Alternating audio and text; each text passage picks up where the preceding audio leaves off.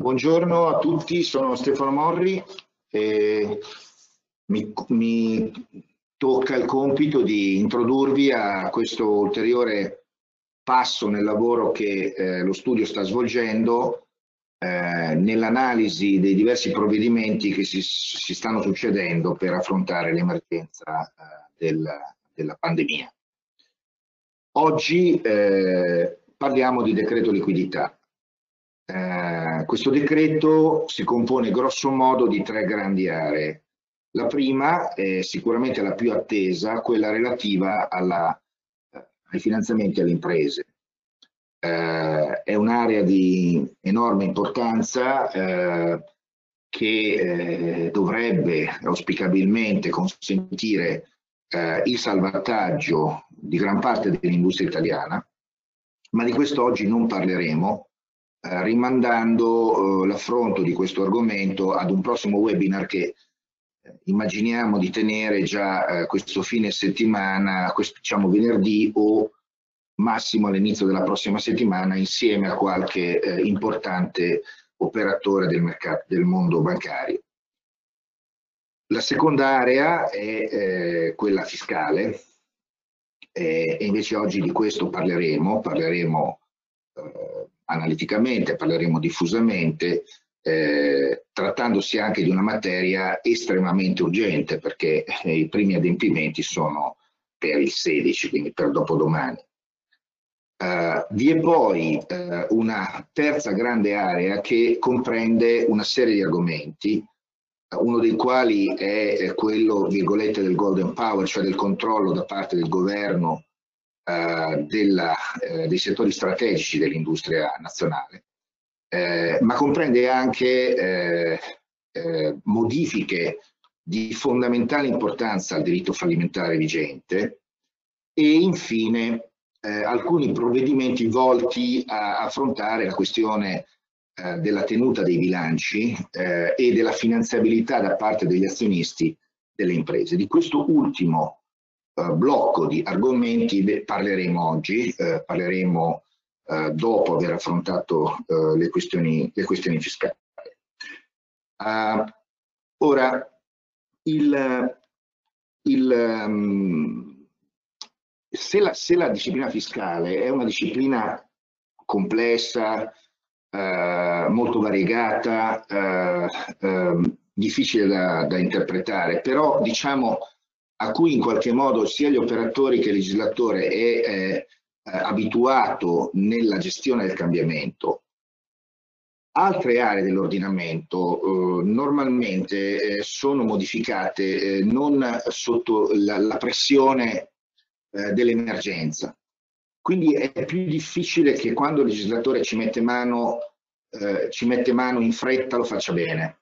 È un po' come quando si interviene su un palazzo un palazzo grande, un palazzo molto complesso e si tocca un pilastro. Eh, L'ingegnere quando tocca questo pilastro deve sapere che ci saranno tutta una serie di effetti eh, anche molto lontani nello spazio che si potranno avere. Quindi si pone il problema di comprendere bene le connessioni eh, di quello che si fa. Questo lo capiremo oggi eh, affrontando quelle due o tre norme di cui parlerà eh, il collega Buzzelli in materia appunto di continuità dei bilanci, di finanziamento delle imprese, di eh, deroga alle norme in materia di capitalizzazione. Eh, vedremo che queste norme sono appunto come dei pilastri toccati i quali eh, si alterano degli equilibri profondi all'interno del, del, nel, nel complesso dell'edificio dell'ordinamento e non si può evitare eh, un lavoro più profondo, più attento, più fine eh, mai come adesso si deve dire che il diavolo sta nei dettagli. Quindi noi adesso cominciamo eh, una prima analisi, um, diciamo eh, di, direi io, di eh, alta superficie di, questa, di, queste norme, però eh, stiamo cercando di approfondirne le, le, connessioni profonde, come peraltro stanno facendo anche molti colleghi, nonché esponenti del mondo accademico, anche per dare delle indicazioni per chi poi le vorrà cogliere circa le modifiche che in sede di conversione questo eh, decreto dovrà subire. io oggi eh, sarei felice se voi portaste a casa intanto delle indicazioni molto precise e molto operative in materia fiscale, perché qui l'urgenza è arrembante. Peraltro segnalo a chi non fosse eh, diciamo del, del, mestiere che ehm, è uscita ieri sera alle 10.30, ieri sera alle 10.30 una circolare di qualche decina di pagine, se non sbaglio, che tratta eh, di queste novità e quindi la nostra Roberta De Piero si è dovuta fare la notte per eh, in qualche modo allinearsi eh, a, a, a, a, queste interpretazioni.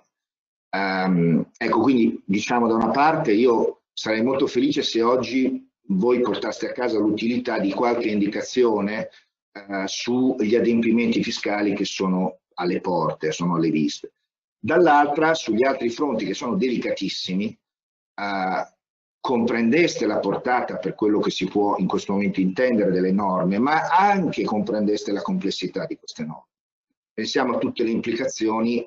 della normativa sui bilanci con il diritto fallimentare, con i reati fallimentari, per non parlare poi delle implicazioni che ha eh, tutta la normativa sulla, sui finanziamenti alle imprese con il diritto fallimentare. Quindi facciamo questo altro piccolo passo insieme in questa terra nuova che si è aperta per tutti, per tutto il Paese con questa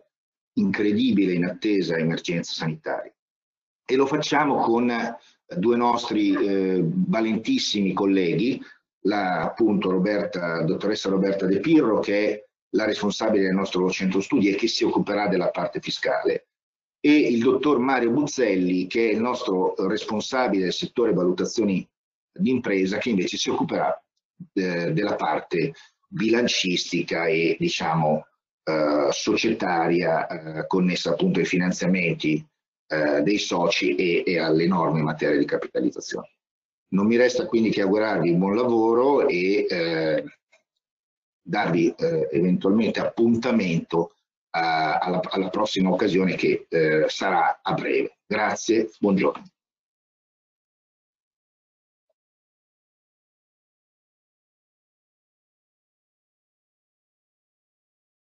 Buongiorno a tutti, mi presento, io sono Roberta De Pirro e come anticipato l'Avvocato Morri collaboro in qualità di responsabile del centro studi con lo studio Morri Rossetti di Milano. A me tocca il compito di illustrare le misure fiscali previste dal decreto liquidità dello scorso 8 aprile entrato in vigore il giorno successivo, quindi il 9 aprile a seguito della pubblicazione in Gazzetta Ufficiale. Si tratta di una serie di misure di vario genere che in parte sostituiscono le sospensioni di versamenti contributivi e, e tributari già previste dal decreto Cura Italia dello scorso 17 marzo, in parte fa, non fanno altro che prorogare ed estendere alcune previsioni nel decreto Cura Italia contenute. Come vi ha anticipato l'Avvocato Morri, ieri sera è stata pubblicata la circolare 9E dell'Agenzia delle Entrate nella quale sono stati forniti degli interessanti chiarimenti soprattutto in merito alla sospensione di eh, pagamenti tributari e eh, contributivi in scadenza già il prossimo 16 aprile. Ma andiamo con ordine e partiamo dalla prima parte dell'esame dell delle disposizioni eh, del decreto ehm, liquidità, ossia della sospensione di adempimenti e versamenti.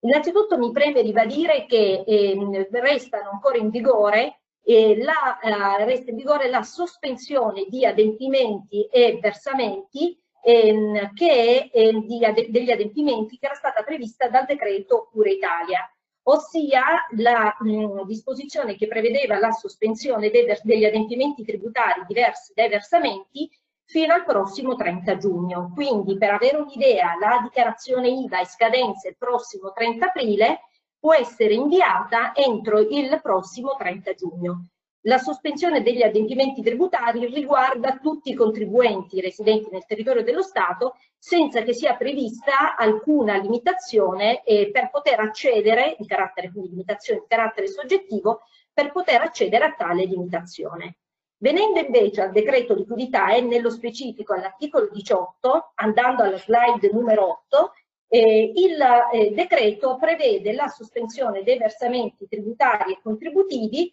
eh, da, effettuare, da effettuarsi nei mesi di aprile e nei mesi di maggio. A differenza della sospensione dei versamenti tributari e contributivi prevista dal decreto Cura Italia, la quale era limitata soltanto, se ricordate, ai contribuenti che avevano conseguito il periodo di imposta precedente al 2020 ehm, ricavi eh, non, ehm, non, superiori eh, a 2 milioni di euro, adesso il decreto ehm, liquidità mh, estende la possibilità di sospendere i versamenti scadenza nei mesi di aprile e di maggio a tutti i contribuenti, eh, facendo però un distinguo, o meglio ponendo una condizione. La norma dispone che tutti i soggetti che esercitano attività di impresa, arte e professione residenti nel territorio dello Stato, che possono avere o meno ricavi o compensi nel periodo di imposta precedente a quello di entrata in vigore del decreto, quindi nel 2019 presumibilmente, superiori o inferiori a 50 milioni di euro, possono accedere alla sospensione per i mesi di aprile e di maggio 2020 dei versamenti delle ritenute alla fonte sui redditi di lavoro dipendenti assimilati, laddove rivestano la qualifica di sostituti d'imposta, i versamenti dell'IVA in scadenza nei mesi di aprile e di maggio e i versamenti scadenza nei mesi di aprile e di maggio dei contributi previdenziali e assistenziali e dei premi per l'assicurazione obbligatoria. Questa sospensione è subordinata però al fatto che detti soggetti non ha, abbiano subito una riduzione di fatturato e dei corrispettivi che per i contribuenti con ricavi e compensi non superiori a 50 milioni di euro deve, essere almeno pari al 33% nel mese di marzo 2020 rispetto al mese di marzo dell'anno precedente, quindi 2019, e nel mese di aprile 2020 rispetto al mese di aprile 2019. Mentre per i contribuenti che hanno avuto nel 2019 ricavi e compensi superiori a 50 milioni di euro la sospensione dei versamenti tributari e contributivi scadenza nei mesi di aprile e di maggio 2020 è condizionata al fatto che il fatturato del mese di marzo 2020 rispetto al mese di marzo 2019 e del mese di aprile 2020 rispetto al mese di aprile 2019 sia diminuito di almeno il 50%. Ora, innanzitutto viene da chiedersi e eh, da fare una considerazione. Secondo la bozza del decreto liquidità, la norma ancorava eh, sia l'accesso al regime, quindi il, il, fatto che i contribuenti avessero ricavi e compensi superiori o inferiori a 50 milioni di euro, sia la riduzione al concetto di ricavi e compensi. Quando la norma è stata pubblicata in Gazzetta, il requisito del calo, della riduzione, condizione indispensabile per poter accedere alla sospensione, è stata invece diversamente ancorata al fatturato e ai corrispettivi. E questo anche in considerazione che il Consiglio nazionale dei dottori commercialisti in un comunicato del 7 aprile aveva rilevato come fosse, stato di difficile, fosse stata di difficile individuazione la riduzione se ancorata ai ricavi, soprattutto perché con riferimento al reddito d'impresa, eh, la cui quantificazione viene determinata in ossequio al principio di competenza, ciò avrebbe comportato la realizzazione di scritture di assestamento in entrambi i mesi. Quindi è stata adottata questa soluzione, quale quella del fatturato. A tal riguardo giungono i primi chiarimenti da parte dell'Agenzia delle Entrate particolarmente interessanti. Innanzitutto l'Agenzia delle Entrate ha chiarito che con riferimento alle, ehm, ai soggetti che non hanno ricavi corrispettivi, si pensi ai soggetti che eh, realizzano operazioni di quell'articolo 74 del DPR IVA, si pensi per esempio alle edicole, eh, loro faranno riferimento ai fini della quantificazione del calo per poter beneficiare della sospensione in oggetto al concetto di ricavi, quindi ritorna in auge il concetto di ricavo per coloro che non hanno ricavi o compensi. Mentre per i soggetti che, ha, che emettono sia fattura che scontrini, quindi hanno sia fatturato che corrispettivi, occorrerà fare la sommatoria di questi due elementi. Eh, ma che cosa è da intendersi con il concetto di fatturato? E a tal riguardo andiamo alla slide numero 12. Mm, Innanzitutto il concetto di fatturato è un concetto non normato nell'ambito del DPR IVA, in quanto nel DPR IVA si parla di volume d'affari. Ora, che cosa bisogna intendere per fatturato? I primi commentatori eh, sulla stampa specializzata, prima che fosse pubblicata la circolare dell'Agenzia delle Entrate, avevano um, diciamo, sostenuto, hanno sostenuto e a questo diciamo, orientamento, questa interpretazione si è ieri sera allineata anche, è stato diciamo, trovato conforto nella circolare dell'Agenzia delle Entrate, e quindi il fatturato è, comprende quelle che sono le fatture emesse e registrate. Quindi la, la, la circolare dell'Agenzia delle Entrate ha ritenuto che eh, le, il calo di fatturato deve essere considerato tenendo conto di quelle che sono le operazioni effettuate nei mesi di marzo e di aprile 2020 rispetto a quelle specularmente effettuate nei mesi di marzo e di aprile 2019. Ora viene da fare una importante riflessione e andiamo alla slide successiva. Noi sappiamo che dallo scorso primo luglio 2019 anche la fattura immediata può essere emessa non necessariamente entro le ore 24 del giorno di effettuazione dell'operazione, ma entro i 12 giorni successivi. Così come sappiamo bene che la fattura differita può essere emessa entro il giorno 15 del mese successivo. Quindi per la corretta identificazione di quelle che sono le operazioni effettuate nei mesi di marzo e aprile 2020 per fare un confronto con le operazioni effettuate nei mesi di marzo e aprile 2019 e verificare se si è registrato con riferimento ai contribuenti che hanno ricavi e compensi non superiori a 50 milioni di euro, un calo almeno pari al 33% e per i contribuenti con ricavi e compensi superiori a 50 milioni di euro, un calo almeno pari al 50%, mm, occorre considerare la data di effettuazione dell'operazione.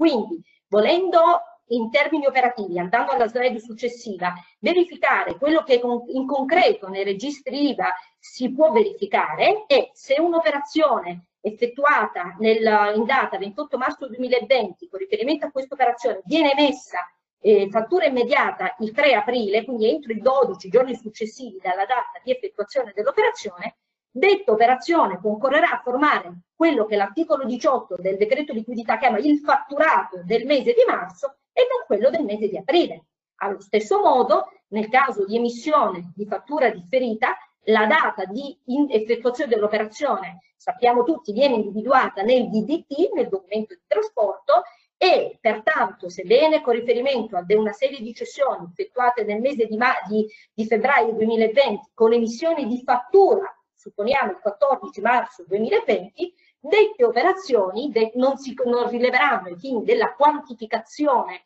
del fatturato del mese di marzo, ma quello del mese di febbraio che non rileva ai fini del calcolo del calo. La norma um, eh, rileva eh, che eh, i mesi da prendere a riferimento per verificare il calo di fatturato sono i mesi di aprile e i mesi di maggio. A riguardo l'agenzia ha fornito un importante chiarimento rilevando che si può, il, la verifica del calo del fatturato fondamentale per poter beneficiare della fruizione della sospensione dei versamenti tributari e contributivi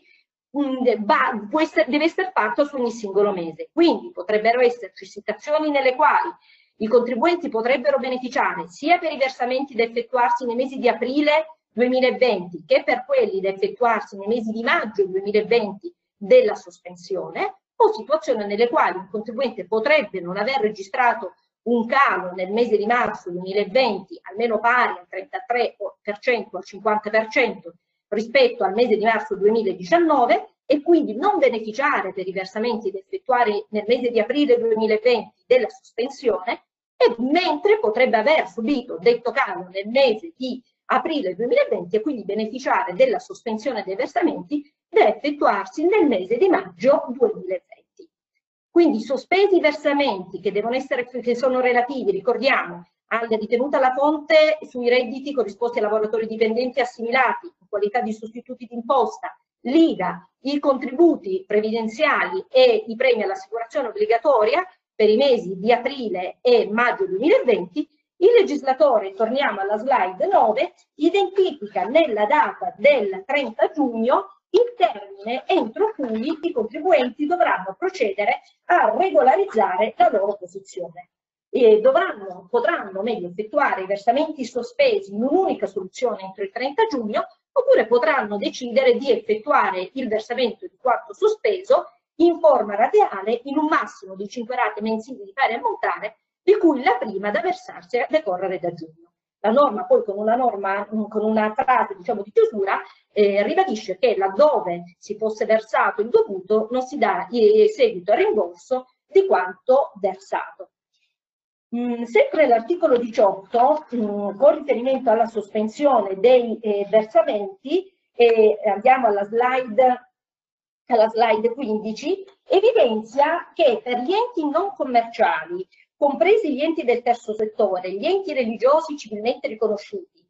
che svolgono attività istituzionali di interesse generale non in regime di impresa, sono sospesi indipendentemente da quello che sono l'ammontare dei ricavi e compensi conseguiti nel 2019 ed indipendentemente che ci sia stato un calo di fatturato, i versamenti delle ritenute alla fonte sui redditi di lavoro dipendente assimilato e i contributi previdenziali, assistenziali e i premi per l'assicurazione obbligatoria dei mesi di aprile e dei mesi di maggio 2020. Anche in questo caso i versamenti sospesi dovranno essere effettuati o in un'unica soluzione entro il mese di giugno oppure in cinque rate di pari ammontare a decorrere dal mese di giugno. Anche con riferimento a questa tipologia di contribuente, l'Agenzia delle Entrate ha fornito interessanti chiarimenti, perché è stato chiesto chi sono nel concreto, cosa si debbano intendere per enti non commerciali. L'Agenzia delle Entrate ha evidenziato come il disposto normativo ha un carattere semplificativo e non esaustivo, quindi a titolo esemplificativo ha evidenziato che possono essere ricompresi tra gli enti non commerciali le ONLUS, le associazioni di promozione sociale o ad esempio le organizzazioni di volontariato. Non solo, ma è stato posto un altro interessante quesito all'Agenzia delle Entrate, ossia quello, mh, mm, è stato chiesto se per poter beneficiare di questa sospensione dei versamenti delle ritenute fiscali e dei contributi ehm, previdenziali, l'ente non commerciale debba svolgere esclusivamente attività istituzionale o possa svolgere anche attività di impresa. L'agenzia ha chiarito che eh, l'ente non commerciale può svolgere anche attività di impresa, sebbene la stessa la, non abbia un carattere di prevalenza, quindi sia secondaria rispetto all'attività istituzionale, e laddove affianchi all'attività istituzionale anche l'attività eh, commerciale, ehm, l'ente non commerciale con riferimento all'attività istituzionale potrà beneficiare senza il rispetto di alcuna condizione della sospensione dei versamenti delle ritenute fiscali e dei contributi previdenziali per i mesi di aprile e di maggio, mentre laddove volesse beneficiare della sospensione delle ritenute fiscali, dei contributi previdenziali e anche dell'IVA con riferimento all'attività commerciale, dovre, dovrà verificare che, sia, che abbia realizzato un calo di fatturato eh, nei mesi di marzo ed aprile eh, 2020 rispetto agli speculari mesi di marzo ed aprile 2019 rientrando quindi questa attività nell'ambito dell'attività di impresa e non eh, nelle previsioni stabilite per lo svolgimento eh, dell'attività dell istituzionale. E, ehm, andando avanti con la slide successiva viene ulteriormente esteso il periodo eh, nel quale i, diciamo, i, contribuenti residenti nelle,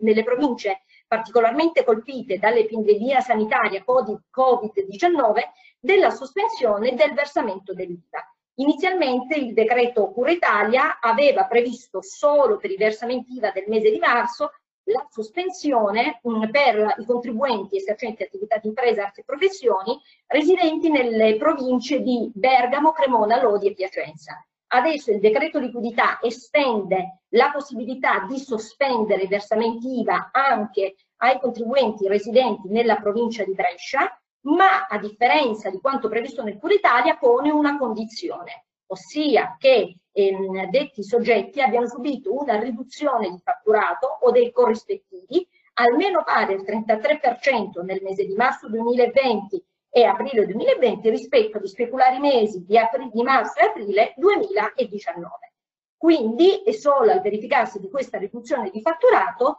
viene eh, sospeso il,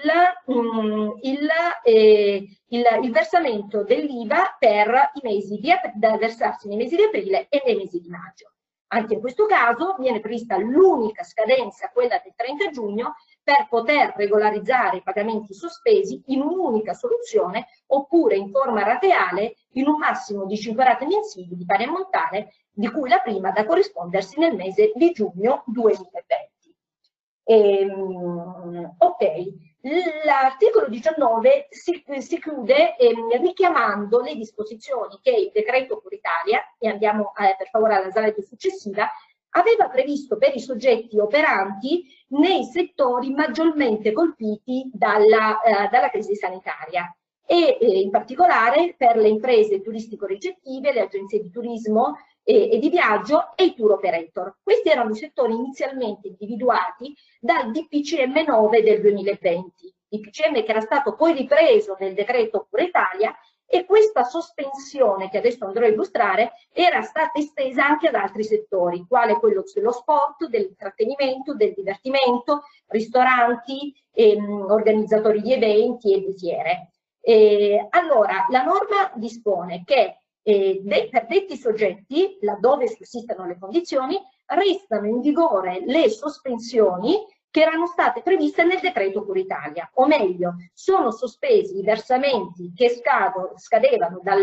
2 marzo fino al 30 aprile delle ritenute alla fonte eh, che detti soggetti devono erogare per le, eh, ai loro dipendenti o pagare per i loro dipendenti o per i lavoratori assunti con un contratto assimilato a lavoro dipendente in qualità di sostituti d'imposta e i versamenti dei contributi previdenziali assistenziali e i premi all'assicurazione obbligatoria. In questo caso il versamento di quanto sospeso dovrà essere effettuato senza l'applicazione di sanzioni e interessi entro il prossimo 31 maggio in un'unica soluzione oppure anche in questo caso è ammesso il pagamento rate, rateizzato, i 5 rate pari ammontare, di cui la prima da corrispondersi al mese di maggio. Anche con riferimento a questi soggetti, la circolare 9, pubblicata dall'Agenzia delle Entrate ieri sera, ha fornito un interessante chiarimento. Ha detto che detti soggetti, laddove soddisfino i requisiti che abbiamo appena illustrato del calo di fatturato almeno pari al 33% nei mesi di marzo e di aprile 2020, laddove abbiano conseguito rigavi e compensi non superiori a 50 milioni di euro, o abbiano registrato nei suddetti mesi un calo di fatturato almeno pari al 50%, laddove abbiano conseguito ricavi e compensi superiori a 50 milioni di euro, possono decidere di avvalersi della sospensione prevista dal decreto liquidità, la quale, ricordiamo, prevede la sospensione dei versamenti da effettuarsi nei mesi di aprile e di maggio 2020, non solo delle ritenute alla fonte su redditi da lavoro dipendente assimilato, non solo la sospensione dei contributi previdenziali assistenziali e dei premi per l'assicurazione obbligatoria, ma anche dei versamenti dell'IVA di scadenza nei mesi di aprile e nei mesi di maggio 2020.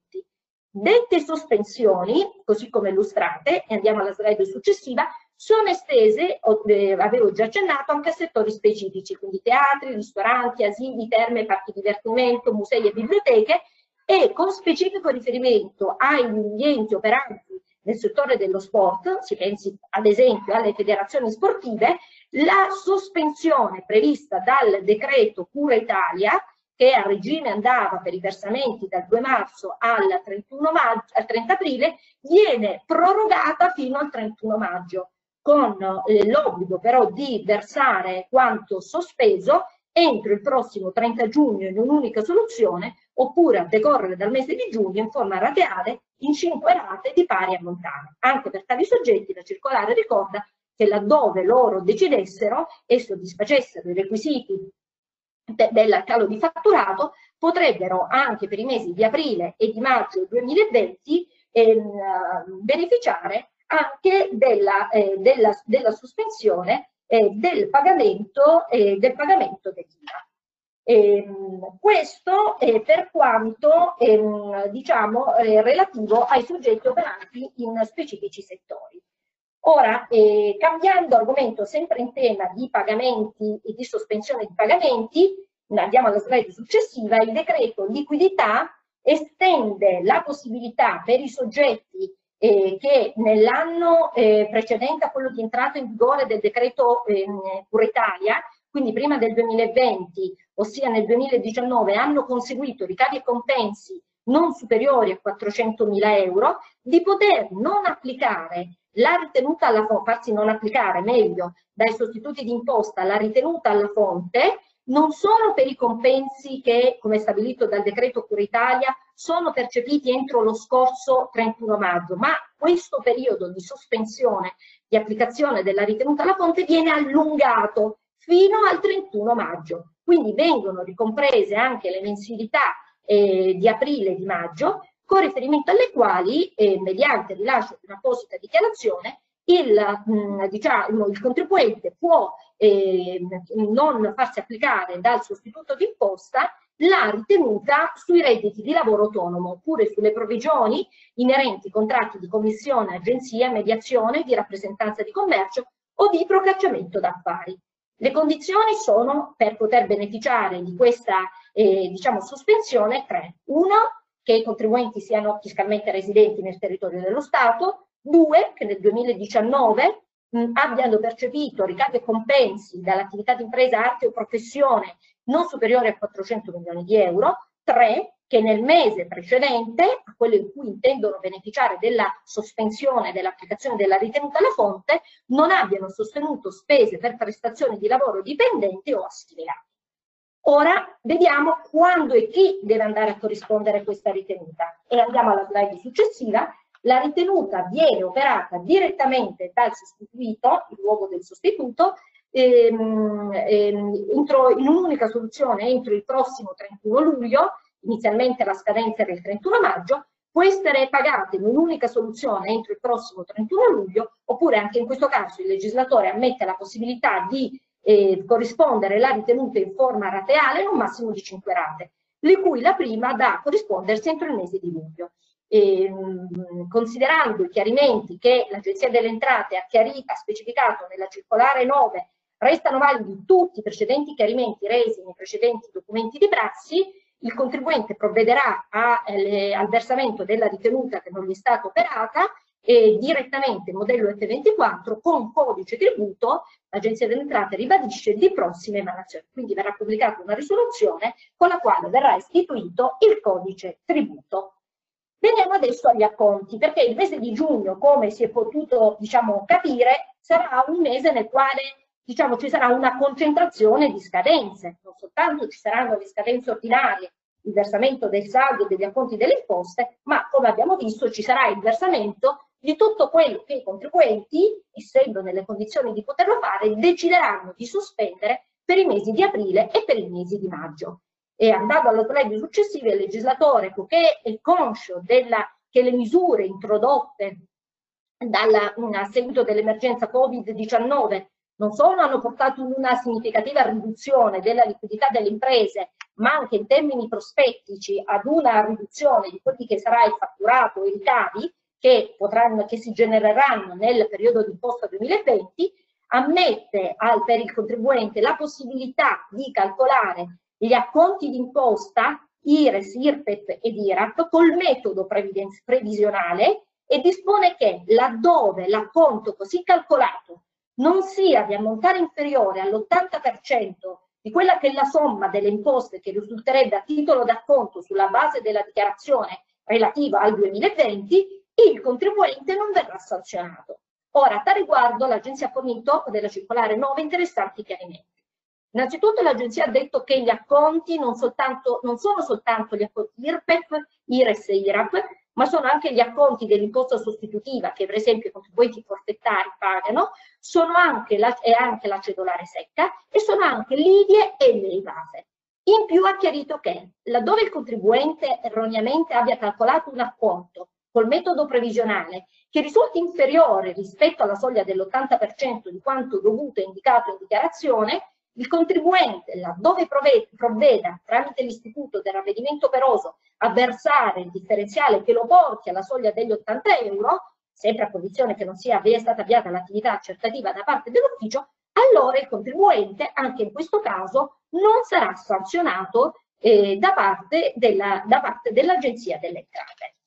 Um, Un'altra um, norma che viene prorogata, andiamo alla slide successiva, è la seguente Sappiamo che per tutte le categorie dei contribuenti il decreto eh, Italia aveva previsto diciamo, un differimento generalizzato, possiamo dire così, di quattro giorni, dei versamenti che dovevano essere effettuati nei confronti della pubblica amministrazione, di scadenza lo scorso 16 marzo, aveva differito questo versamento entro, entro, entro lo scorso 20 marzo. Ora la, la, il decreto liquidità dispone che si considerano tempestivi, e quindi non verranno erogate sanzioni interessi, laddove un contribuente non abbia effettuato questi versamenti entro lo scorso 20 marzo, ma provvede a effettuarli tra due giorni entro il prossimo 16 aprile. E a tal riguardo l'Agenzia ha chiarito quindi che potrà essere versata la tassa di concessione governativa per la quale non c'era nessuna sospensione, così come, se non questo differimento generalizzato di quattro giorni, così come la tassa sull'intrattenimento, sul, sull'imposta sugli intrattenimenti. Andando alla slide successiva, ehm, sempre in tema di differimento di versamenti, l'Agenzia la, delle Entrate semplifica in tema di fatturazione elettronica e di bollo, imposta di bollo, mh, pone una semplificazione, soprattutto con riferimento a quei contribuenti che emettendo poche fatture elettroniche, soprattutto in questo periodo diciamo di emergenza sanitaria, ehm, la, si trovano a dover versare un ammontare residuo di imposta di bollo sulle fatture elettroniche. E quindi dispone, questa è una norma che si applicherà a regime, quindi a decorrere dal 2020, nell'ipotesi in cui l'imposta di bollo sulle fatture elettroniche relativa al primo trimestre 2020 sia inferiore a 250 euro, il versamento della stessa potrà essere effettuato entro la scadenza per il versamento dell'imposta di bollo sulle fatture elettroniche del secondo semestre, trimestre, scusate, quindi entro il 20 luglio. Mentre nell'ipotesi in cui sia per il primo che per il secondo trimestre 2020 risulti un importo complessivo dell'imposta di bollo da versare inferiore a 250 euro, addirittura lo slittamento del versamento avviene al 20 ottobre ossia entro il termine per il versamento dell'imposta di bollo relativa al terzo trimestre dell'anno. E queste sono diciamo, le misure in termini di sospensione di eh, versamenti e diciamo, di adempimenti. Eh, alcune, come ho detto, prorogate, altre del tutto nuove ehm, rispetto a quello che era il decreto Cura Italia, il decreto 18 del 17 marzo 2020.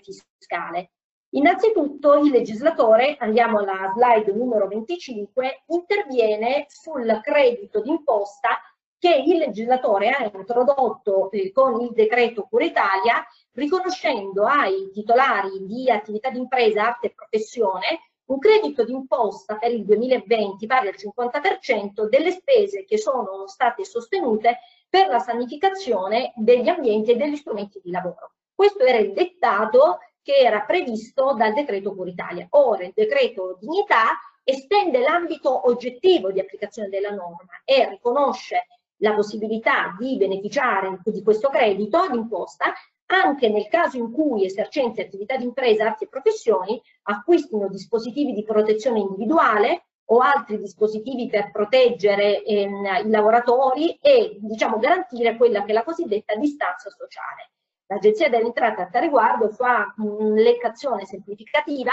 di quelli che sono diciamo, i dispositivi che possono essere acquistati dalle imprese o per esempio dagli studi professionali e beneficiare e del permettere di poter beneficiare del credito d'imposta, riconoscendo per esempio tra ehm, i dispositivi per la protezione anche per esempio il detergente mani, disinfettanti, pannelli, barriere, calzari, tutto quanto che serve, tutto quello che può servire per evitare il contagio. Il credito quindi spetta nella misura del 50% delle spese sostenute fino a un tetto massimo di 20.000 20 euro. Le disposizioni attuative per l'utilizzo e la corretta fruizione di questo, eh, di questo credito d'imposta sono demandate ad un decreto ehm, ministeriale la cui emanazione era già stata prevista dal decreto Cura Italia eh, sarebbe dovuta avvenire nei 30 giorni successivi dall'entrata in vigore del decreto. Considerando che il Cura Italia è entrato in vigore il 17 marzo, siamo, dovremmo essere prossimi, laddove fossero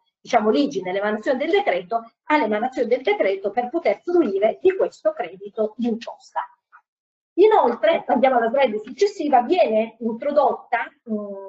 eh, una misura a favore delle cessioni gratuite di farmaci ad uso compassionevole, ossia di quei farmaci che adesso in via sperimentale vengono utilizzati per cercare di combattere il Covid-19 e viene previsto che per coloro che esercitano attività di imprese che cedono, quindi tendenzialmente le imprese farmaceutiche, gratuitamente farmaci ad uso compassionevole, questa cessione gratuita non costituisce, non, con riferimento a questa cessione, non opera la presunzione di cessione né ai fini IVA né ai fini delle imposte dirette. Il che vuol dire che ai fini IVA l'operazione non rileva come un'operazione rilevante finiva e pertanto non sarà necessaria l'emissione dell'autofattura per assolvere l'IVA, pur mantenendo il, il, il, produttore dei farmaci in diritto alla detrazione a monte assolta, allo stesso modo il valore normale dei beni ceduti non concorrerà a formare ricavi ai fini della determinazione della base imponibile IRES,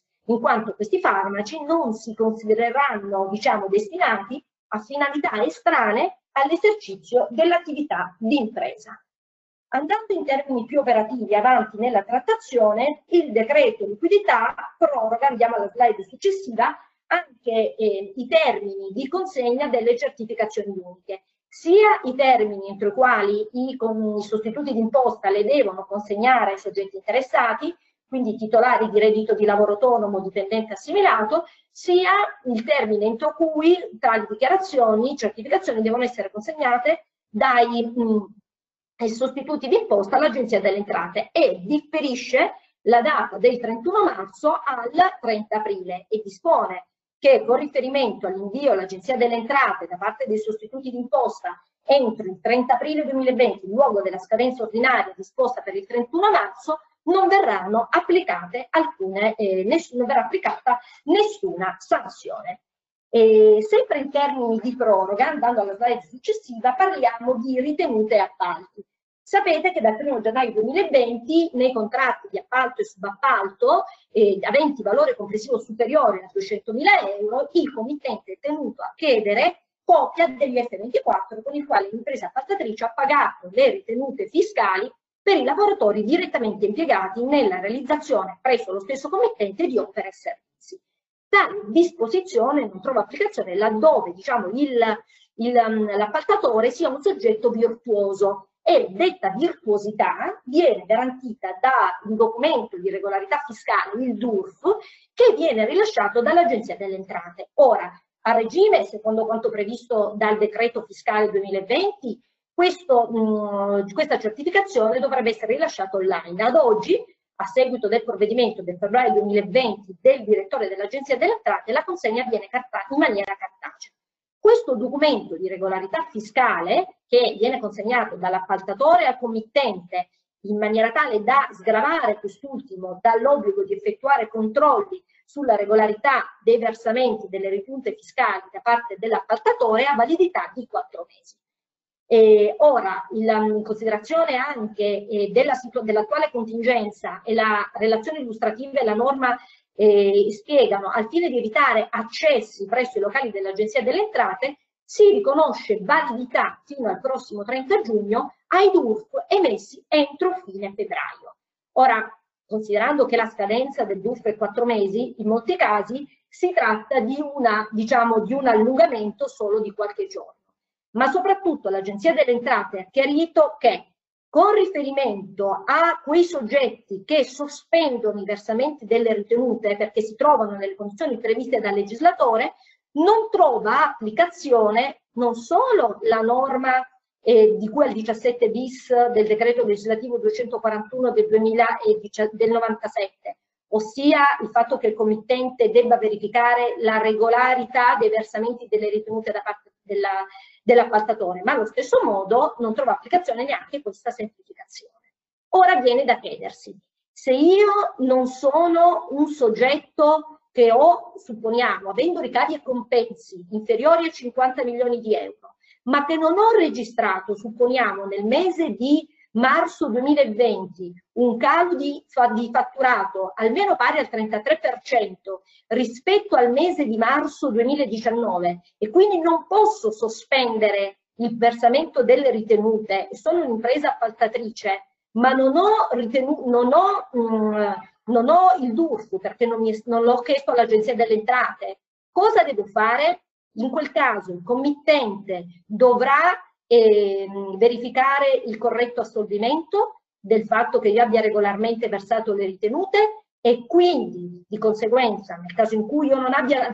io faltatore non abbia correttamente provveduto al versamento delle ritenute sui lavoratori impiegati sarà oggetto lui in prima persona delle sanzioni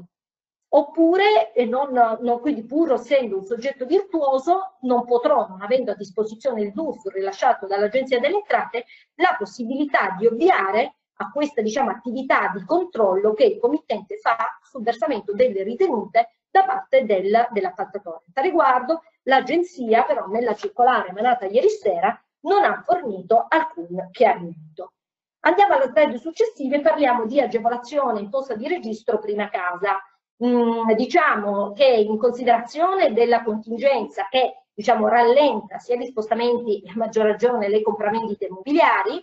i termini di cui ehm, previsti alla nota 2 bis dell'articolo 1 della tariffa parte prima allegata al TUR, al testo unico dell'imposta di registro, sono sospesi dalla data del 23 febbraio fino a fine anno dal 23 febbraio alla data del primo provvedimento per, eh, diciamo, eh, a seguito del, dell'emergenza Covid-19 e quindi questi termini andranno a decorrere dal 1 gennaio 2021. Si pensi per esempio al termine di 18 mesi dalla data di acquisto della prima casa eh, entro cui bisogna trasferire la residenza nel comune dove si trova l'immobile che è stato acquistato usufruendo eh, dell'agevolazione eh, dell'imposta di registro al 2%. E, ehm, sempre in tema di semplificazioni, andando alla slide successiva, viene ammessa l'assistenza fiscale eh, mh, a distanza e viene eh, mh, previsto che solo con riferimento al periodo imposto 2019 e fino alla data di cessazione dello stato di emergenza sanitaria eh, possono essere inviate telematicamente ai capo ai professionisti abilitati le deleghe ehm, per l'accesso alla propria dichiarazione precompilata tramite strumenti telematici o laddove non si fosse in possesso gli strumenti eh, telematici anche attraverso immagini e ehm, a condizione, riproducendo um, cartaceamente la delega, a condizione però, ha chiarito l'Agenzia delle Entrate, che nel documento redatto dal contribuente che conferisce l'accesso al proprio TAF o al professionista e alla dichiarazione eh, pre, precompilata il, i dati della, della, del soggetto che conferisce la delega, i dati eh, del soggetto delegato e lo, il fatto che venga conferita questa delega. Resta comunque fermo, aggiunge il legislatore, l'obbligo comunque di regolarizzare questa procedura diciamo, semplificata che viene ammessa in questo periodo di difficoltà eh, alla, data che, eh, alla data in cui l'emergenza, una volta che l'emergenza sarà cessata. Poi mh, solo un cenno, andiamo alla slide successiva, la norma interviene, il decreto liquidità anche in merito alle modifiche sul regime fiscale introdotto dalla manovra fiscale di, di gennaio eh, sugli utili distribuiti dalle società semplici e diciamo il lato positivo che viene introdotto con riferimento agli utili eh, percepiti dalle società semplici che adesso scontano il regime fiscale proprio dei soci delle società semplici, un regime transitorio per gli utili prodotti nell'esercizio in corso al 31 dicembre 2019, ehm, la cui delibera di distribuzione avviene entro il 31 dicembre 2022, con riferimento alle quali restano in, in vigore le disposizioni precedenti. Eh, parlando invece, passando invece a trattare delle disposizioni della sospensione dei termini dei processi tributari e rinvio delle udienze, e viene allungata la sospensione dei termini dei processi tributari eh, disposta fino, alla, fino, al 15 aprile dal decreto Cura Italia e viene prorogata fino al 31 maggio. Quindi vengono sospesi i termini per la modifica del ricorso in primo grado innanzi alle commissioni tributarie e anche il termine dei 90 giorni per la conclusione della procedura di reclamo e mediazione mentre una diciamo, nota ehm, di, di, accelerazione del processo telematico, e andiamo alla slide successiva, viene disposto che ehm, gli enti impositori e gli agenti della riscossione e i soggetti privati abilitati ad effettuare la liquidazione e l'accertamento dei tributi, nonché le parti assistite, anche se hanno eh, diciamo, ehm, costituito il giudizio secondo modalità analogiche, saranno tenute a inviare e notificare gli atti impositivi, nonché i provvedimenti giudiziari, esclusivamente ehm, con modalità telematiche. L'Agenzia a riguardo chiarisce che per le controversie ehm, aventi valore non superiore a 3.000 euro per i quali non è, non è necessaria la presenza di una consulenza tecnica, e quindi le parti sono direttamente in giudizio, queste, poiché la norma fa riferimento agli enti positori e agli agenti di riscossione, ai soggetti abilitati, eh, possono continuare sia a depositare che a notificare eh, tramite modalità analogiche e non devono necessariamente fare ricorso agli strumenti telematici. Infine viene stabilito che in caso di omesso insufficiente pagamento del contributo unificato, la sanzione irrogata e notificata dall'agenzia eh, a cura dell'ufficio eh, o anche tramite PEC nel domicilio eletto o in caso di mancanza di elezione del domicilio eh, la, la, notifica per omesso sufficiente pagamento del contributo notificato verrà depositata presso l'ufficio stesso. E con questo io ho concluso la trattazione delle novità fiscali contenute nel decreto liquidità e ehm, passo la parola al mio collega Mario Buzzelli per la trattazione degli aspetti contabili e societari.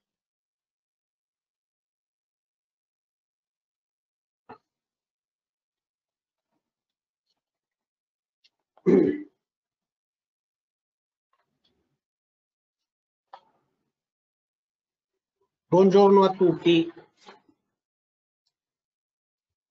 Sono Mario Buzzelli.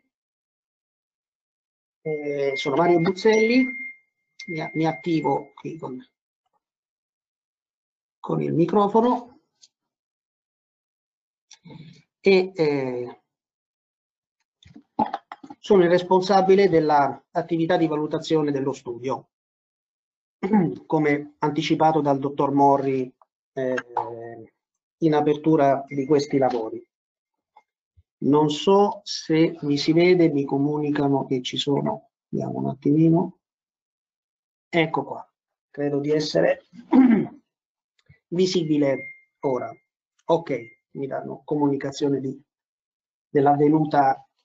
attivazione della telecamera. Allora, la parte di mia competenza riguarda in maniera specifica tre articoli del decreto che riguardano le seguenti disposizioni. le disposizioni temporanee in materia di riduzione del capitale, le disposizioni temporanee sui principi di redazione del bilancio di esercizio, e parliamo specificatamente del principio della continuità aziendale e l'area di finanziamenti alla società. Allora, mh, mm, queste norme, come ci siamo dette, hanno un carattere transitorio, nel senso che entrano in vigore il giorno eh, successivo alla pubblicazione della Gazzetta, quindi il 9 aprile del 2020, e trovano applicazione per un periodo limitato di tempo e, diciamo, e si propongono di fronteggiare le conseguenze dell'emergenza sanitaria e contenere la perdita della capacità produttiva dell'impresa. Allora, la prima, e possiamo andare avanti con la slide, la prima disposizione rilevante riguarda la sospensione degli obblighi di ricapitalizzazione e della liquidazione dell'impresa. L'articolo 6 del decreto prevede che dal 9 aprile al 31 dicembre del 2020 non si applicano le disposizioni del codice civile che regolano la riduzione del capitale per perdite. Eh, norme che si trovano nel 2446 e 2447 per le SPA e negli articoli 2482 bis e 2482 ter per quanto riguarda le SRL e per lo stesso periodo, cioè quindi dal 9 aprile al 31 dicembre del 2020, non opera la causa di scioglimento della società per, che è automatica e va accertata dagli amministratori per riduzione o perdita del capitale sociale stesso. Allora, spendiamo eh, due parole per ricordare un attimino l'istituto. La disciplina della riduzione obbligatoria del capitale per perdite è un istituto caratteristico delle società di capitali ed è volta ad impedire che al verificarsi di perdite rilevanti la continuazione dell'attività d'impresa possa avvenire in danno ai creditori sociali. E quindi a tal fine il codice civile detta eh, delle previsioni in base alle quali la perdita e a che la perdita superiore a un terzo del capitale comporti o meno una riduzione del capitale al di sotto del minimo legale. Nel primo caso, perdita superiore al terzo del capitale, ma che comunque non lo rende sotto al minimo legale, eh, gli amministratori devono convocare senza indugio l'assemblea per gli opportuni provvedimenti e se entro l'esercizio successivo la perdita non risulta diminuita, il capitale deve essere ridotto. Nel secondo caso, quindi quando la perdita del capitale è superiore a un terzo e intacca anche il minimo del capitale previsto da, dalla legge, e che cosa succede? Che l'assemblea deve deliberare la riduzione del capitale e il contestuale aumento dello stesso al di sotto del minimo legale. L'alternativa è quella di deliberare lo scioglimento della società. Ok, nel caso in cui, e questo è importante capire ai fini di quello che stiamo dicendo, nel caso in cui tali provvedimenti non vengano adottati, sugli amministratori incombe l'obbligo di accertare il verificarsi della causa di scioglimento, depositando il relativo atto nel registro delle imprese.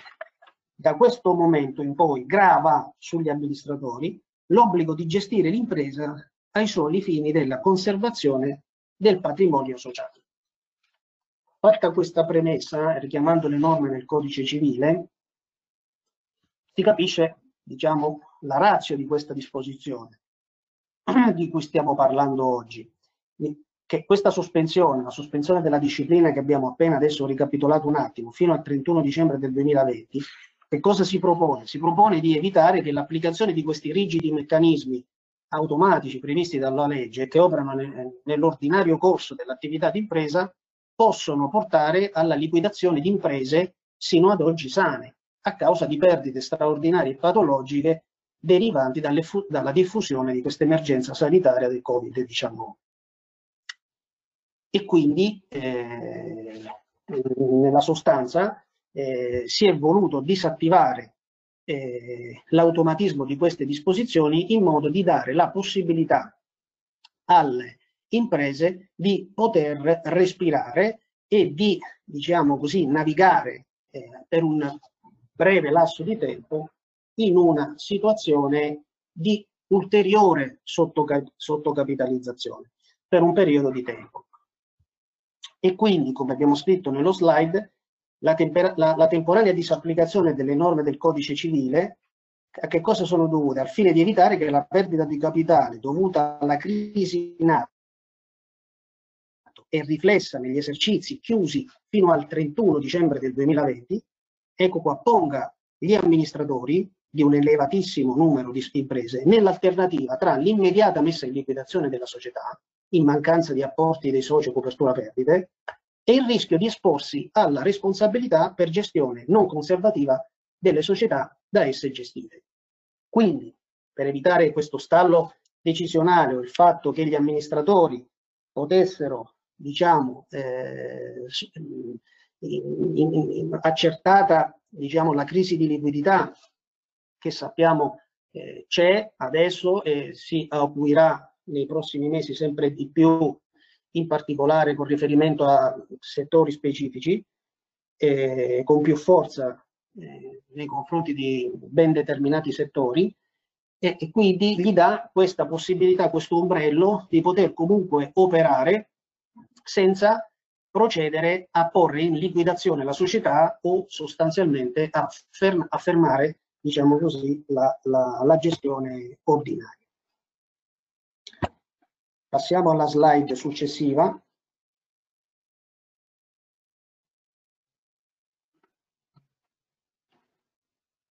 Ok, allora, questa è una norma particolarmente importante che riguarda i principi di redazione del bilancio di esercizio ed in particolare il principio della continuità aziendale che oltre che unitamente a quello della competenza economica sono i principi di redazione fondamentali che devono governare l'erezione del bilancio di esercizio. L'articolo 7 del decreto prevede che nella redazione del bilancio di esercizio in corso alla data del 31 dicembre 2020 la valutazione delle voci nella prospettiva di continuità aziendale può essere comunque operata se risulta sussistente nell'ultimo bilancio chiuso antecedentemente alla data del 23 febbraio del 2020. Prosegue la norma dicendo che il criterio di valutazione è specificamente illustrato nella nota integrativa anche mediante il richiamo alle risultanze del bilancio precedente. E qua stiamo parlando del bilancio futuro, cioè quello che riguarda questo esercizio in corso, che per i soggetti che chiudono l'esercizio, eh, che hanno l'esercizio diciamo coincidente con l'anno solare, riguarda il bilancio che sarà chiuso al 31 dicembre del 2020. E quindi sostanzialmente ci sta dicendo, questa prima parte della norma, che la continuità per quanto riguarda il bilancio chiuso al 31 dicembre del 2020 si considera sussistente se ce le avevi già nel bilancio precedente, cioè quello al 31-12 del 2019 che diciamo stiamo per chiudere o che siamo in procinto di dover approvare. Il comma 2 dice che tali previsioni si applicano anche ai bilanci chiusi alla data del 23 febbraio 2020, ma non anche approvati. Allora, è chiaro che con questa seconda eh, comma ci stiamo riferendo ai bilanci chiusi al 31 dicembre del 2019. Allora il discorso è, se il 2020 la continuità del bilancio del 2020 è collegata a quella dell'esercizio precedente, diventa quindi fondamentale no, stabilire e verificare la sussistenza della continuità aziendale nel bilancio al 31 dicembre del 2019. Ok? Quindi sul 2019 dovremo fare una valutazione autonoma per quanto riguarda la continuità aziendale. Però questo secondo comma ci dice che dobbiamo tener conto, o almeno parrebbe dire, dei dati che noi avevamo di chiusura al 31-12 del 2019 con le proiezioni infrannuali fino alla data del 23 dicembre del 2020, quindi senza considerare gli effetti indotti dal Covid-19. Questo dovrebbe essere la, la razio della norma. E quindi quindi dovremmo concludere che ci dà la possibilità di avere una continuità ex legge, cioè dobbiamo fare una sul 2000 anche sul 2019, dobbiamo fare un'autonoma valutazione sterilizzando gli effetti di impatto del Covid-19, per cui sul 2019 le aziende che avevano già problemi o criticità di, in, tema di, di continuità aziendale ce l'avevano già al netto del Covid e quindi per queste aziende eh, la, continuità non ci potrà essere neanche nel 2020, però stiamo dicendo che le aziende che al 31-12-2019, considerando i fatti intervenuti dopo la, la, la, la, chiusura dell'esercizio fino alla data del 23 febbraio del 2020, quindi fermandoci a quella data lì, che avevano la, non avevano problemi, non manifestavano criticità di, in tema di continuità aziendale, quelle aziende non solo ce le hanno oggi la continuità, si ritiene sussistente oggi, ma questa continuità si trasmetterà automaticamente ai bilanci chiusi al 31 dicembre del 2020.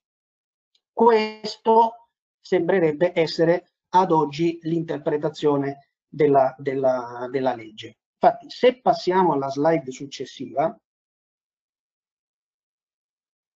ecco, nella relazione illustrativa viene detto in sostanza, riporto quanto è scritto nella relazione, e cioè che in considerazione degli effetti dirompenti e abnormi che l'emergenza sanitaria generata dall'epidemia COVID può avere sulle prospettive di, continu di continuità delle imprese, la norma mira a favorire la tempestiva approvazione dei bilanci, neutralizzando gli effetti devianti dell'attuale crisi economica e consentendo alle imprese che prima della crisi presentavano una regolare prospettiva di continuità, di conservare tale prospettiva nella redazione dei bilanci in corso al 31-12-2020 ed escludendo quindi le imprese che indipendentemente dalla crisi Covid-19 si trovavano autonomamente in stato di perdita di continuità. Quindi, come, siamo, come ho già anticipato, la norma si richiama sia ai bilanci dell'esercizio 2019 non ancora approvati, sia ai bilanci la cui redazione in corso al 31 dicembre 2020 presentano tuttavia evidenti criticità interpretative. La norma, presentando, scusate, tuttavia evidenti criticità interpretative. Se andiamo alla slide successiva, allora, per quanto ci siamo detti, quindi relativamente ai bilanci al 31 dicembre 2020 che andremo a chiudere, risulta chiaro come il principio di continuità aziendale potrà continuare ad essere utilizzato se sussistente nell'ultimo bilancio chiuso in data anteriore al 23 febbraio 2020, data di entrata in vigore delle prime misure collegate alla crisi. Questa è una data spartiacque che è stata fissata ex legge. E quindi per i bilanci al 31 dicembre del 2020 la continuità è automaticamente, è strettamente connessa alla continuità de, de, del bilancio immediatamente precedente, cioè per, per, per i, i, soggetti che chiudono il bilancio in coincidenza con l'anno solare, quindi stiamo, dobbiamo fare riferimento al bilancio chiuso al 31 dicembre del 2019. E quindi dobbiamo fare un'autonoma valutazione sui bilanci del 31 dicembre 2019. E qui, considerata la razza della norma, così come illustrata nella relazione illustrativa, la valutazione del presupposto della continuità aziendale dovrebbe, dovrebbe essere operata sterilizzando l'effetto negativo indotto dall'emergenza sanitaria attraverso un approfondito esame dei dati contabili al 31 dicembre 2019 e di quelli riferiti alla frazione di esercizio il 23 febbraio 2020, per valutare tramite un'analisi di tipo what if se l'impresa, al netto dell'impatto del Covid-19, avrebbe comunque potuto ragionevolmente operare nella prospettiva di continuità aziendale. Ora, detta così, stiamo dicendo di fatto che noi dovremmo, allora, il cuore del discorso è la valutazione del bilancio al 31 dicembre del 2019. Quindi, al 31 dicembre 2019, sterilizzato degli effetti del Covid, quindi tenendo conto dei dati di chiusura e dell'andamento dei primi dati dei, dei primi due mesi fondamentalmente del 2020, ove dall'analisi di questi dati l'azienda la, la, diciamo, non, non, aveva manifestato nessuna criticità in termini di eh, continuità aziendale, eh, la norma ci dice che la continuità aziendale ti viene comunque riconosciuta ex legge. Ok, però la riflessione che uno fa è questa, no? Che viene in mente. La continuità aziendale o c'è o non c'è, non può essere, diciamo così, assegnata ex legge. Per cui è vero che l'intento del legislatore è quello di dare un respiro, di, non, di far sì che non si pongano in liquidazione, che, che, che, che vengano chiuse delle aziende dall'oggi al domani, che vengano, non le vengano certificati i bilanci e che debbano essere tutte poste in liquidazione perché diciamo che la eh, conseguenza del, del, del, mancato accertamento del presupposto della continuità aziendale è quello della liquidazione e l'adozione conseguente dei criteri di liquidazione sul 2020. Mm, ma come dicevamo, eh, la continuità aziendale c'è o non c'è? Cioè i conti con l'impatto del Covid-19, noi comunque in un certo modo li dovremo fare, anche con riferimento all'approvazione del bilancio al 31-12 del 2019.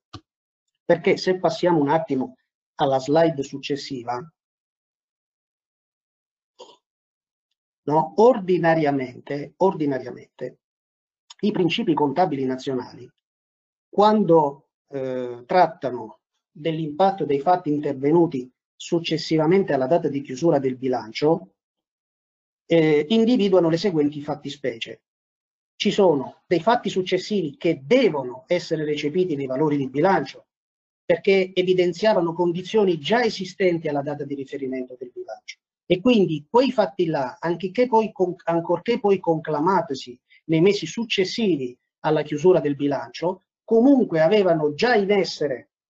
delle situazioni, erano già in essere nel, nel, alla data di chiusura e per cui obbligatoriamente devono influire sui numeri, sui numeri del bilancio stesso. Poi ci sono i fatti successivi che non devono essere recepiti nei valori di bilancio, in quanto indicano situazioni sorte dopo la data di bilancio, ma che tuttavia, se rilevanti, devono essere illustrati nella nota integrativa. E il Covid-19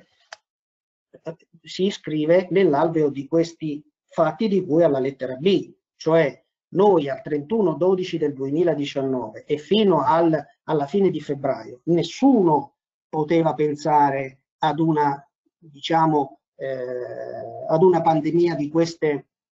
di queste proporzioni, no? E quindi eh, obiettivamente alla data di chiusura del bilancio, cioè al 31-12 del 2019, eh, il Covid-19 non era assolutamente ipotizzabile. E quindi rientrando nella fattispecie di cui alla lettera B, eh, questo, questo, questi fatti successivi intervenuti dopo l'approvazione del bilancio mh, mm, non hanno un impatto diretto sui, su, su, su, sui dati di chiusura, ma comunque è fatto obbligo agli amministratori di darne adeguata informazione, approfondimento, disclosure nella nota integrativa e anche nella relazione sulla gestione, perché la relazione sulla gestione ha un ultimo punto in cui si devono illustrare i rischi della prevedibili della futura gestione legati quindi all'esercizio successivo a quello cui si riferiscono i conti che sono oggetto di approvazione. Per cui ordinariamente, ordinariamente i principi contabili dicono di trattare i fatti successivi alla chiusura del bilancio, intervenuti sulla, eh, successivamente alla chiusura del bilancio, secondo questa scaletta che ci stiamo dicendo. C'è però un ulteriore approfondimento relativamente ai fatti di cui alla lettera B c'è un'ulteriore considerazione da fare, perché questi fatti, ancorché non avessero diciamo, un collegamento con la data di chiusura, no? ancorché avvenuti dopo, eh, potrebbero avere un impatto anche diciamo, eh, eh, importante, come è successo nel caso del Covid-19. E allora bisogna affrontare anche il tema che questi, questi eventi de, di cui alla categoria B possono anche incidere sulla continuità aziendale. Ok, questo è,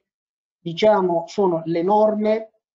e le prescrizioni dei principi contabili che impongono ai redattori del bilancio, ma anche ai sindaci, ai revisori, di eh, eh, eh, utilizzare no? ordinariamente. Ora, ri, ri, eh, diciamo, ritornando a quanto ci siamo detti sulla norma relativamente all'anno all 2019, no? Allora, la norma ci sta dicendo, tu anche sul 2019, anche sul 2019, la continuità, il fatto C a te non ti riguarda comunque, perché si presuppone che avendo sterilizzato l'impatto del Covid 2019, se hai la continuità aziendale, ce l'hai a prescindere. Quindi eh, questa valutazione non la devi fare. Questo, questa sarebbe l'interpretazione che diciamo emerge dalla lettera della legge, abbastanza criptica, e da un paio di interventi che ci sono stati sulla stampa specializzati, ma essendo un decreto che poi è stato pubblicato fondamentalmente ne, negli ultimi giorni della scorsa settimana, eh, questo diciamo, argomento non è stato ancora adeguatamente approfondito. La riflessione che pongo è che, ripeto, la continuità aziendale non può essere assegnata per ex legge, cioè o c'è dal punto di vista economico sostanziale, o c'è o sussiste o non sussiste. Allora, eh, possiamo pa passare alla slide successiva.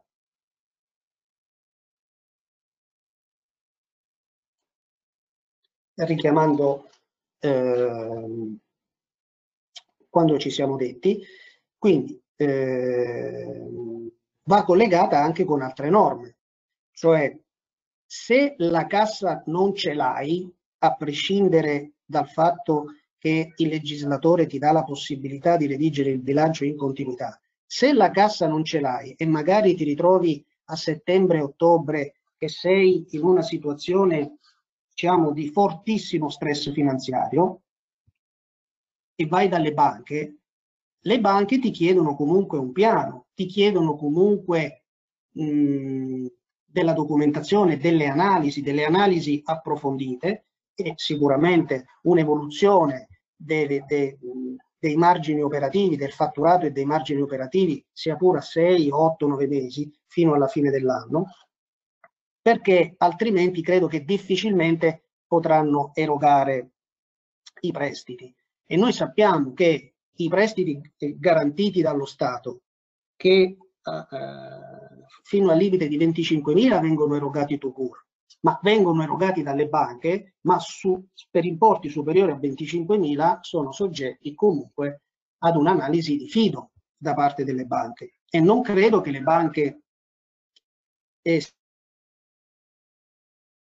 che io sono comunque to cure in continuità aziendale sia sul 2019 sia quindi sul 2020 per cui io di fatto diciamo, posso diciamo, accedere così senza riserve alcune alla liquidità. Questo chiaramente non è possibile. Allora, eh, se possiamo parlare, passare alla slide successiva. Eh, no, scusate, questa è ancora sui finanziamenti. Torniamo un attimo alla slide precedente. forse è saltata una slide.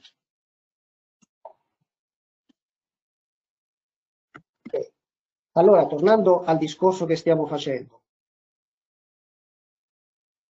i conti un po' con il coronavirus dovremmo comunque farli.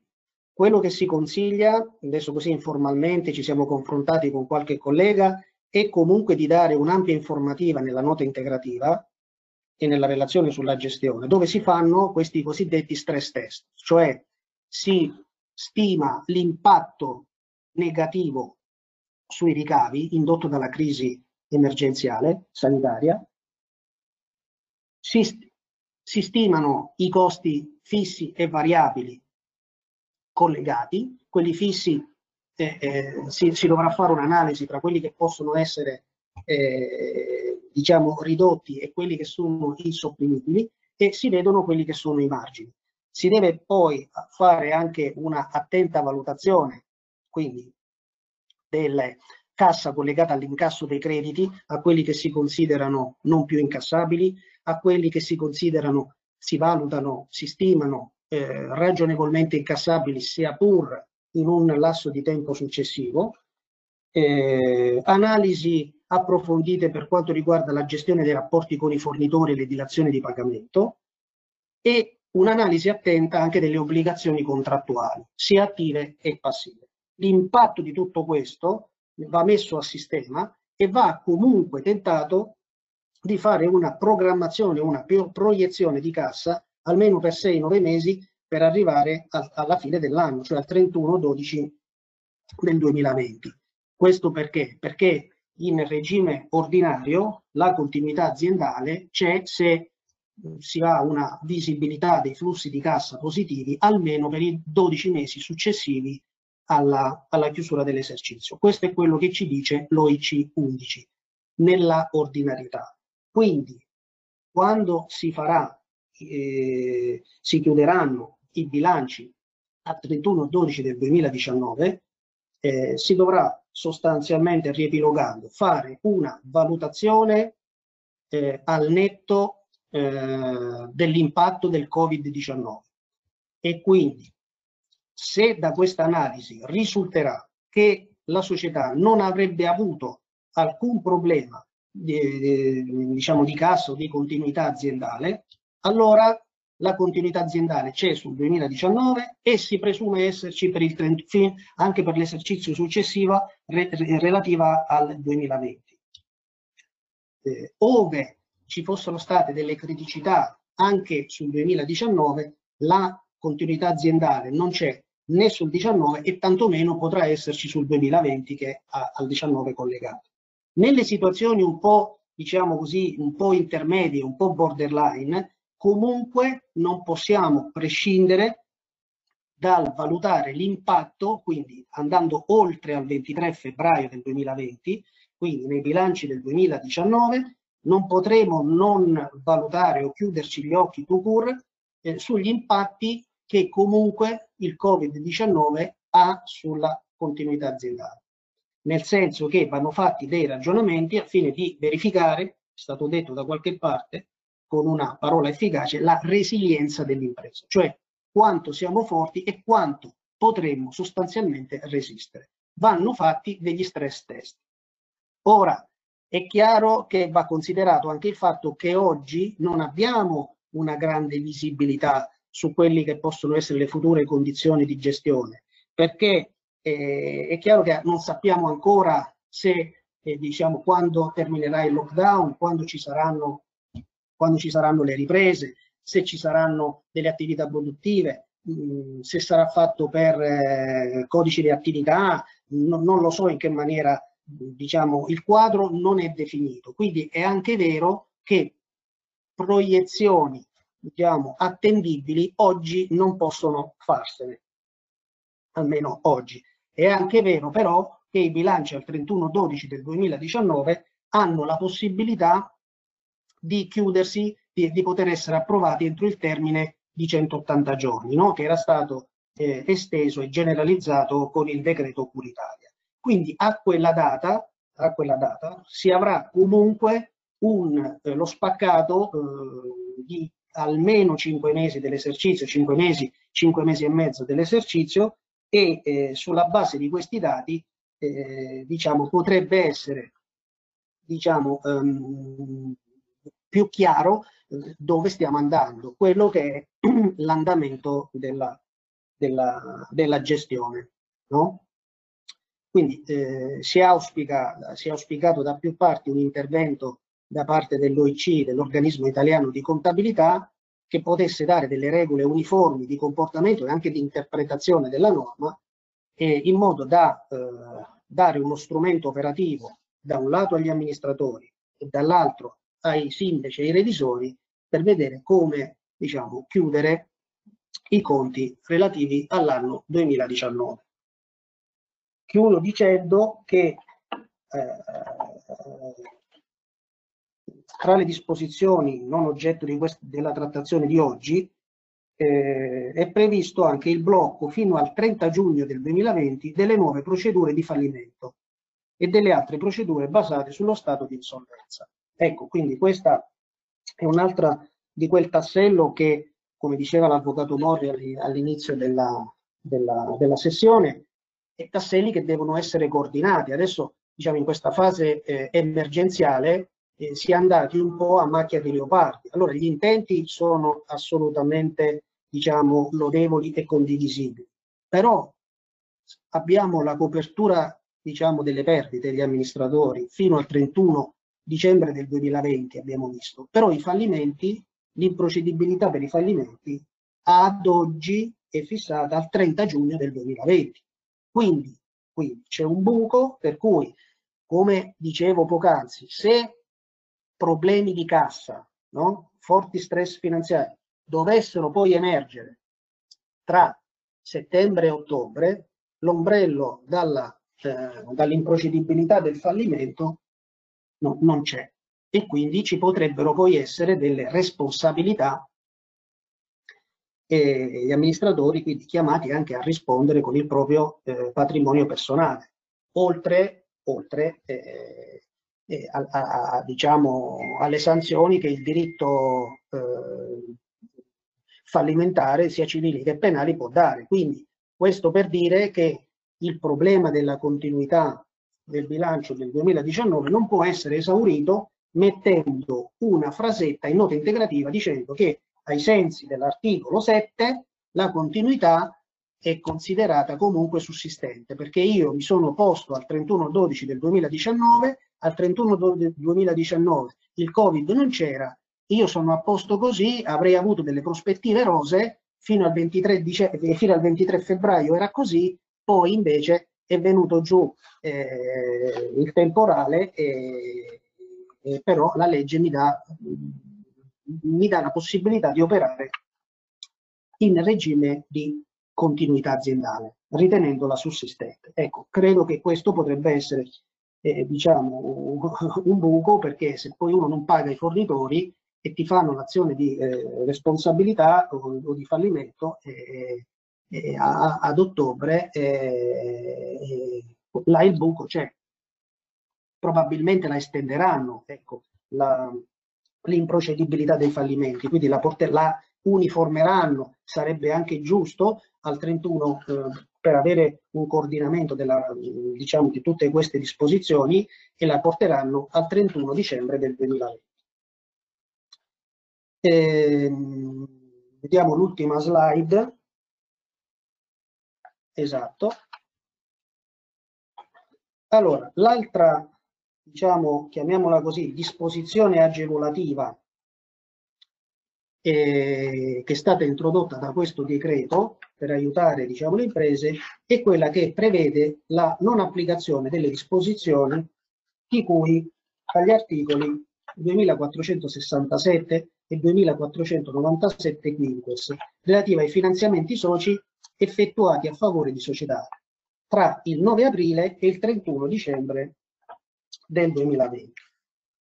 Allora, quindi, che cosa richiamiamo in due minuti il senso di questa norma? E quindi l'articolo 8 di questo decreto, quindi che cosa stabilisce? Che stabilisce che ai finanziamenti effettuati a favore della società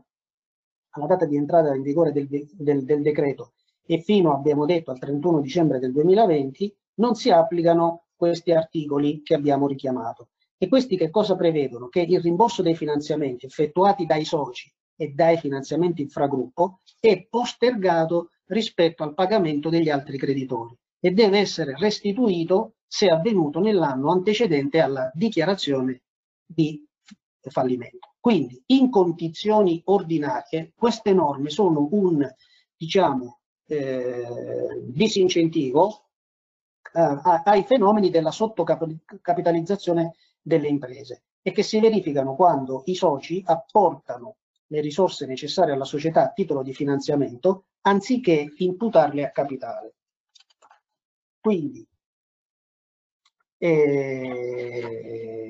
quindi in questo contesto del quadro economico si è ritenuto necessario sospendere il meccanismo automatico della postergazione prevista dalle norme in esame per favorire l'afflusso di tutte le risorse necessarie alla sopravvivenza dell'impresa, anche attraverso un maggior coinvolgimento dei soci. Perché è chiaro che se i soldi, il finanziamento soci o i finanziamenti infragruppo che vengono effettuati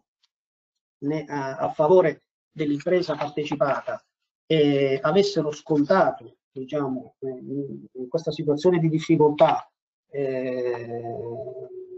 le disposizioni di questa legge e quindi sarebbero stati postergati rispetto nel loro rimborso ai, ai, ai crediti eh, ai crediti chirografari e, e ci sarebbe stato, diciamo così, eh, non, non avrebbe sicuramente incentivato i soci ad immettere risorse liquide per sostenere